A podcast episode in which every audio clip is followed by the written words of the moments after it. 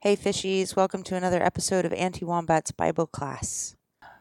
Remember that this show doesn't happen without your questions. So if you want to leave voicemail or text 415 504 2289, you can DM me on Instagram at Wombatalim, on Twitter at the underscore Wombat.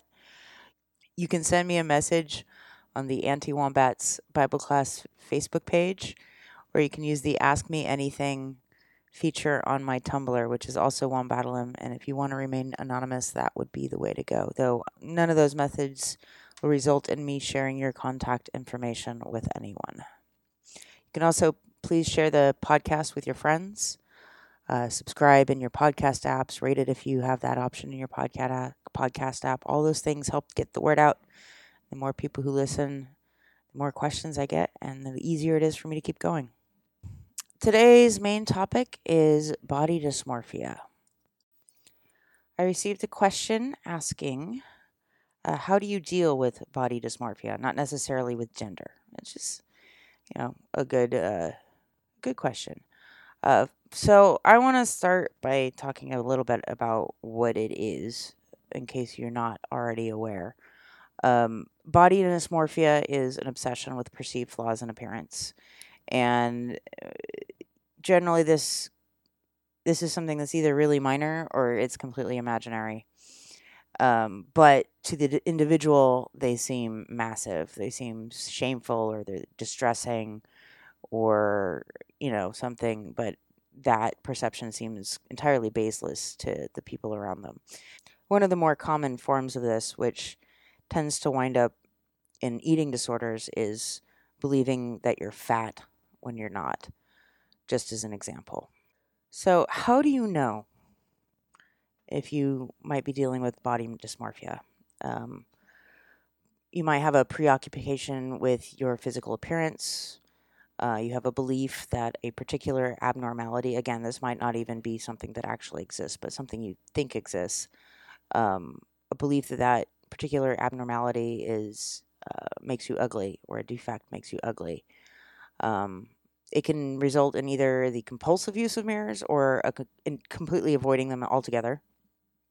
Um, it may make you disinclined to get your picture taken. Um, it's going to make you self conscious about whatever this perceived flaw is. You'll compare your own appearance with others a lot. Um, you might find yourself avoiding social situations. Um, you might find yourself trying to camouflage this uh, flaw, perceived flaw, uh, with clothes or makeup. Uh, you might develop some obsessive grooming rit- rituals. Uh, you might have trouble being reassured about it. Like people tell you, no, it's not that bad, or I don't see what you're talking about, but you just don't believe them. And you may end up seeking surgical or, or other extreme solutions, like you might develop eating disorder. You might seek plastic surgery. You might, you know, obsessively hit the gym. And more likely than not, while you're seeking these solutions, you'll find the results completely unsatisfying. So, how do you deal with it? Um, first and foremost, if you can, get therapy because trained professional can tailor their work for you in particular. I can give some general tips, but I can't give you any specifics. Um, a trained professional would be a better choice, but I realize that's not available for everybody. Um, what else can you do? You can identify what aspects of your appearance are triggering this dysmorphia. Maybe it's your nose or your belly, whatever. You can identify what rituals you perform as a result. You can identify your triggers. Like if you have, you know, a an obsession with a particular body part and you keep seeing people everywhere that have the perfect version of whatever that is and it freaks you out. You know, if it's something you can avoid, you can work on avoiding it. In social situations, uh, train yourself to notice the positive things that people are saying about you and also see if you can pay attention to the lack of negative things that they're saying about you.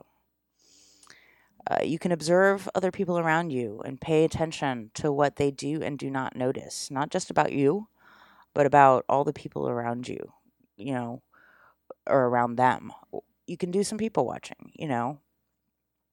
What you'll find generally, if you actually pay attention to what people notice, is they're not looking at whatever it is that's causing you distress. Think about ways you might be appreciated besides your appearance.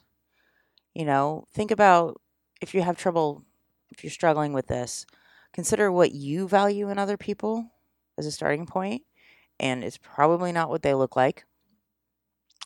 So you can say, I admire that person's honesty. So you can start thinking about, well, am I an honest person? Okay, yes, I am. So that's a, a good trait to have. Uh, be active. Physical activity can really help you focus on what your body is good at. Um, you can keep a journal, you can make art, and do a little research. Learn about the social issues like unrealistic beauty standards that might be contributing to your self perception. And like I said, if you can, you know, get therapy, even if you can't get therapy, you know, it might help to talk to someone who's close to you and say, hey, I feel this way about my appearance in this one particular way. Can you help me with this? And that person's going to try to reassure you. You have to learn to start believing people when you, they tell you that you look okay. All right, I had a few other questions this week that aren't really thematic, but we'll just uh, tackle them. Uh, first, uh, second question, I guess, is what does the A stand for in LGBTQIA exactly? Um, people tell me that it stands for asexual, and some people tell me it stands for asexual and ally. Others tell me it stands for asexual, aromantic, and agender. Well, the good news is the reason you are confused is because this is confusing. All of those answers have, in fact, been correct at some point in time. The most commonly recognized word that the A stands for is asexual. Um, generally, aromantic and agender could be considered to be a part of that as well. At one point, it did in fact mean ally, though not so much now.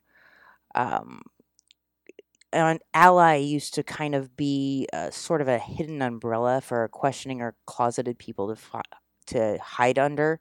So you know they would say, "Thing "I'm not gay. I'm just an ally," when you know secretly they were also queer or thinking they might be queer.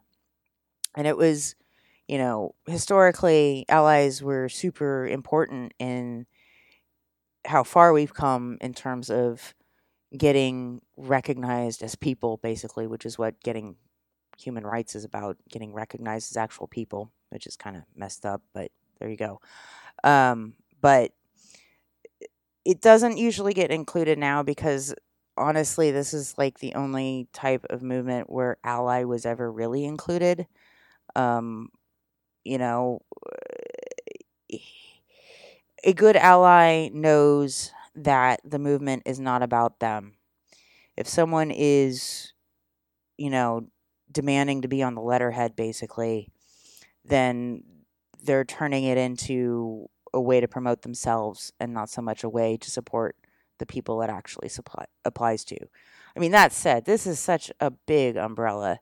Lesbian, guy, lesbian, gay, bisexual, intersex, asexual, aromantic, agender, queer, trans, you know, the list goes on and on. It's anything that's not cisgendered, heterosexual.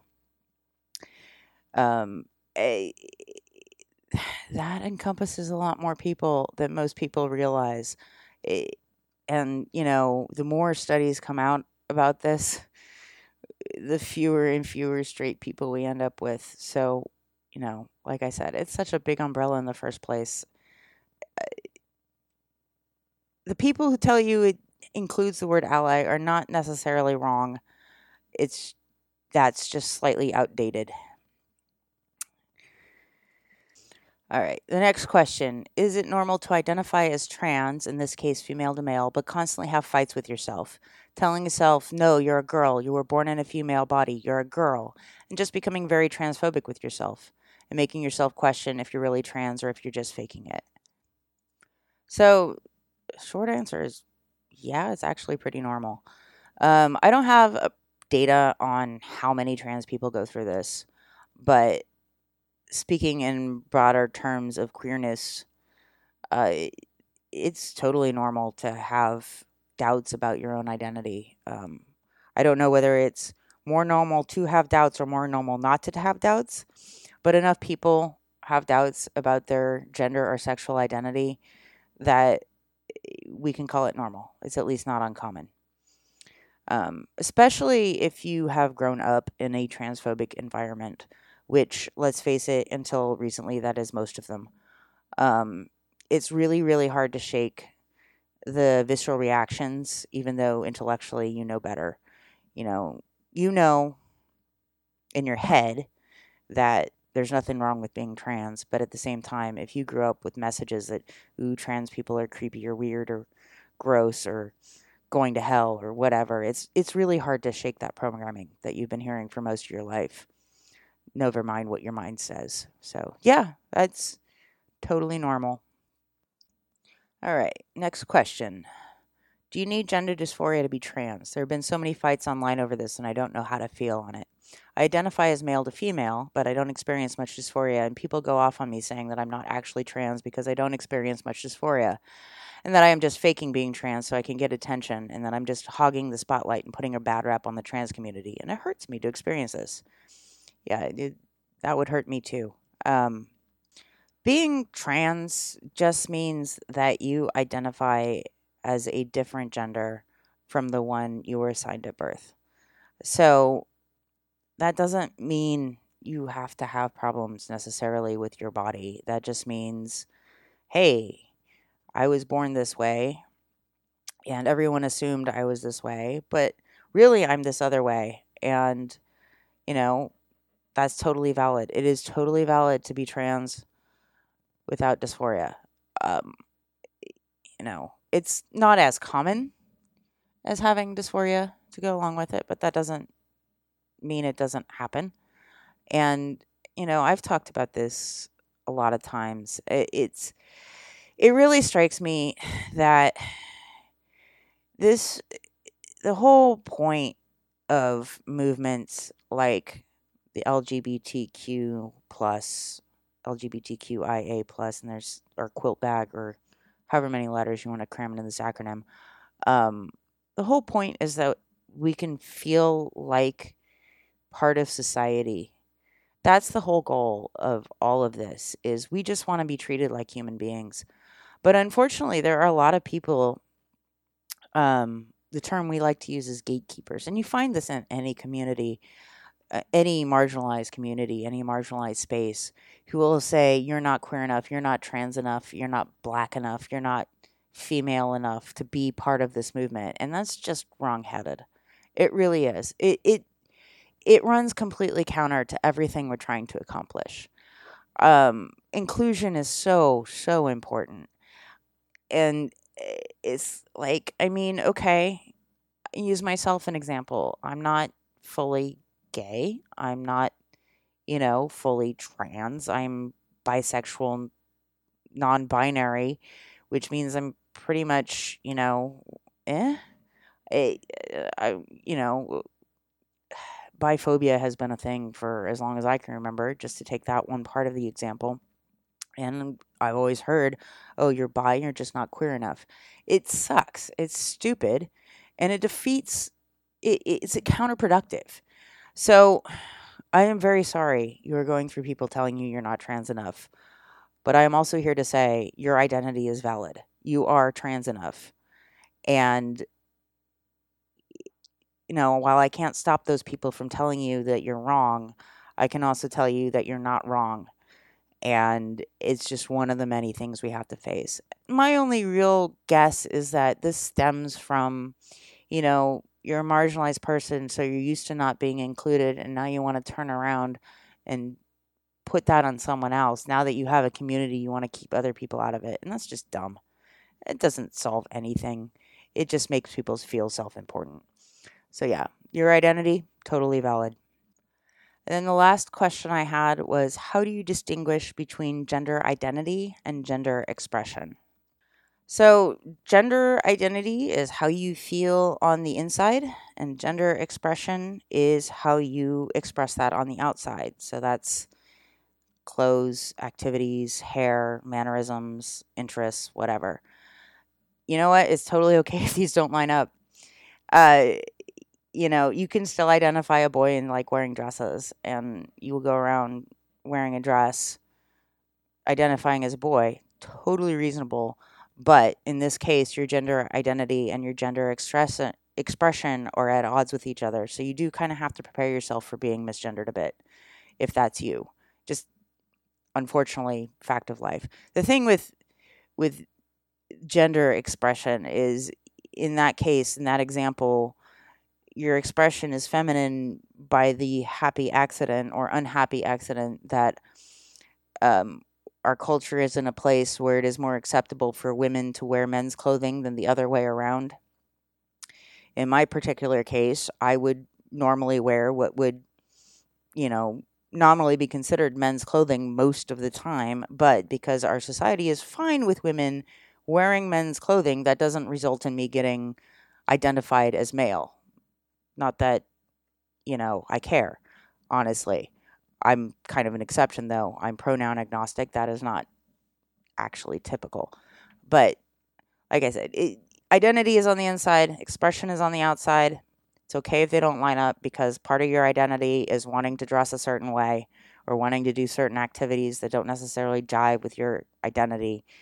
Just keep in mind that the whole construct of masculine versus feminine and what traits fall into which of those buckets is completely artificial, built by a culture, and you don't have to fit yourself all the way on one side or the other. Or if you're in somewhere in the middle, you can still identify as one or the other and take a little from column A and a little from column B.